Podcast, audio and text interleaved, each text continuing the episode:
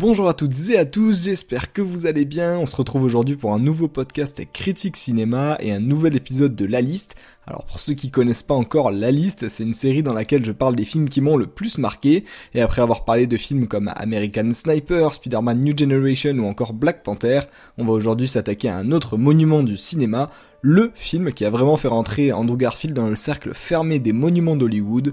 Vous l'aurez compris, on va parler du film Tu ne tueras point. Je peux pas rester ici pendant que les autres se battent pour moi. Tu t'imagines que cette guerre va coller avec tes principes? Pendant que les autres vont prendre des vies, moi je vais en sauver. Ça va être ma façon de servir. Tu ne tueras point, un film réalisé par le grand Mel Gibson, sorti en 2016, et il s'est entouré pour l'occasion d'un casting 5 étoiles avec Andrew Garfield, qui joue ici le rôle principal, lui qui est connu pour son rôle de Peter Parker, alias Spider-Man dans The Amazing Spider-Man 1 et 2, mais aussi dans Spider-Man No Way Home. Il est accompagné de Sam Worthington, star de la saga Avatar, de Teresa Palmer, de Vincent Vaughn ou encore de Luke Bracey.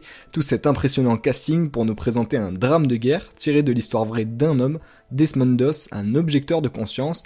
Alors être objecteur de conscience, pour ceux qui ne le savent pas, c'est refuser d'accomplir certains actes, car on les juge contraires à nos convictions les plus intimes, ici des convictions religieuses. Donc Desmond Doss, lui, était objecteur de conscience, mais ça l'a pas empêché de s'engager dans l'armée américaine lors de la Seconde Guerre mondiale, un choix courageux, alors qu'on le suit pendant son entraînement et qu'il fait le choix de ne pas porter d'armes et de ne blesser personne. Un soldat atypique qui sera quand même envoyé au front en 1945 au Japon. Donc déjà, niveau scénario, on est sur quelque chose que je trouve très intéressant et assez rare. On parle d'un film nominé dans 5 catégories aux Oscars et avec même deux récompenses pour le meilleur mixage son et meilleur montage. Mérité, ça on va le voir maintenant puisqu'on passe à ma critique. Voici un petit cadeau du gouvernement des États-Unis. Il a été conçu pour éradiquer l'ennemi. Désolé, sergent, je touche pas aux armes. Vous ne tuez pas. Non, monsieur Vous savez que ça peut arriver de tuer pendant une guerre. Le soldat d'os ne croit pas à la violence. Ne donc pas sur lui pour vous sauver au combat. Alors c'est un film que j'ai seulement vu une fois, mais je peux vous garantir que ça suffit à vous marquer pour un bon moment. Si on commence par le début, l'histoire, elle est comme je vous le disais, tirée de faits réels et c'est vraiment bien raconté. Dans certains films de guerre, avant qu'on arrive dans le feu de l'action, on peut parfois s'ennuyer, avec tout ce qui peut être backstory et trame de fond, mais comme ici le film pose des bases d'un scénario recherché et prenant, on n'en attend pas la même chose qu'un banal film d'action, tous les personnages sont bien introduits, avec chacun des relations particulières avec les autres, et encore plus intéressant, des motivations différentes. Ceux qui s'engagent dans l'armée le font pour une raison, ceux qui le sont et qui l'ont été euh, le font pour une raison aussi, ceux qui ne le font pas non plus, ce qui fait que même si certains personnages devraient bah, nous horripiler, et ont tout pour être détestables, et ben nous on les comprend et on les accepte avec leurs défauts parce qu'on a une vision un peu omnisciente sur le groupe et sur le film. Et dans le film, on retrouve à peu près tout ce qu'on peut appeler ou rapprocher au grandiose, les émotions, tristesse, joie, dégoût, amour, tout y est poussé au maximum comme toute chose devait l'être pendant la guerre.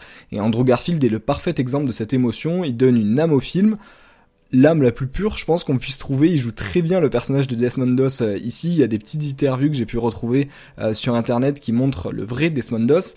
Et euh, bah, ça rend juste super bien avec Andrew Garfield. Je pense que c'est l'acteur parfait pour le jouer. Je vais pas trop vous parler justement de la vie du soldat qui a inspiré ce film parce que bah, ça vous spoilerait un peu trop. Mais ce qu'il a réussi à faire est tout simplement incroyable dans le sens premier du terme. Hein, vraiment incroyable dans ce sens-là. Alors évidemment, en dehors du scénario, euh, des personnages, des acteurs, il faut pour un film de guerre des reconstitutions fidèles. Alors j'en ai vu, hein, des films sur la Seconde Guerre mondiale, du plus tragique au plus loufoque, mais là, je pense qu'on atteint un niveau de reconstitution bluffant. On a le droit à des scènes de combat longues de plusieurs minutes sans interruption, on dirait des plans séquences, ça va dans tous les sens et en même temps on comprend ce qui se passe, quel personnage se trouve où, qui s'en sortira. Et là on voit que le film mérite son Oscar du meilleur montage et des meilleurs effets sonores parce que c'est deux éléments euh, qu'il faut qu'on est dedans et on est à côté des soldats dans les tranchées, on est vraiment en immersion avec eux et ça, euh, ça contraste vraiment avec le début du film où on suit euh, l'histoire de Desmond Doss, son évolution, et après on est en plein milieu du champ de bataille, et là ça nous met une claque directement. On a une claque au niveau de l'histoire, au niveau des acteurs, et on a une claque surtout au niveau de l'action, c'est juste splendide. Et le film ne fait pas l'erreur, je trouve, de magnifier l'histoire en faisant sans sortir tout le monde et en facilitant la vie du personnage, ou en zappant euh, beaucoup de passages qui auraient pu être euh, très importants et qui servent pas forcément le film tout le temps, mais qui servent en tout cas à la vérité. Beaucoup d'histoires tirées de faits réels euh, la font, cette erreur. sûrement pour rendre le film plus regardable, plus cinéma, parce que là on a des éléments qui sont à peine regardables hein, dans le film, comme l'a été la guerre, et le film décide de les montrer, et je pense que c'est important pour euh, ce que le film se veut être. Donc pour résumer, on a un scénario original euh, qui prend la guerre par un autre aspect, surtout qu'ici c'est la guerre menée contre le Japon pendant la Seconde Guerre mondiale, donc c'est un aspect de la Seconde Guerre mondiale qu'on voit moins souvent, euh, même si ça a été très important, il y a eu un front au Japon.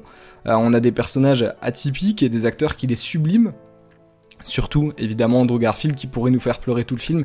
Il avait été nommé pour l'Oscar du meilleur acteur et il aurait pu le gagner, franchement. On a des décors, une musique et une réalisation qui nous met euh, en plein dedans. Et c'est tout simplement ce qu'on cherche euh, dans un film comme ça euh, de guerre, c'est que le film dure 2h20 et pendant 2h20 on est plongé dedans et on ne décroche pas les yeux une seule fois parce qu'on est pris en fait par l'histoire, ça nous prend les tripes et c'est vraiment splendide. Donc un grand film, point. Il faut que vous veniez voir. Qui a fait ça? Ça, c'est le lâche. On doit retourner là-bas demain. Et ils refuseront d'y aller sans toi. Et si je vous parlais de la véracité des événements qui se déroulent pendant un film, euh, quelques éléments ont quand même été arrangés. La bataille qu'on voit dans le film, la fameuse bataille d'Axo Ridge, n'est pas le premier champ de bataille qu'a connu Desmond Doss, euh, contrairement à ce qui se passe dans le film. Avant ça, il avait combattu lors de la bataille de Guram et celle de Leyte, se déroulant euh, pendant la guerre du Pacifique. Peut-être le défaut qu'il fallait trouver au film et le petit manquement à la vérité. Et c'est avec cette anecdote que se termine mon podcast sur le film Tu ne tueras point, un film disponible sur Amazon Prime que je vous recommande très fortement pour un grand moment de cinéma. N'hésitez pas à vous abonner si vous avez aimé cette critique et je vous dis à bientôt et portez-vous bien.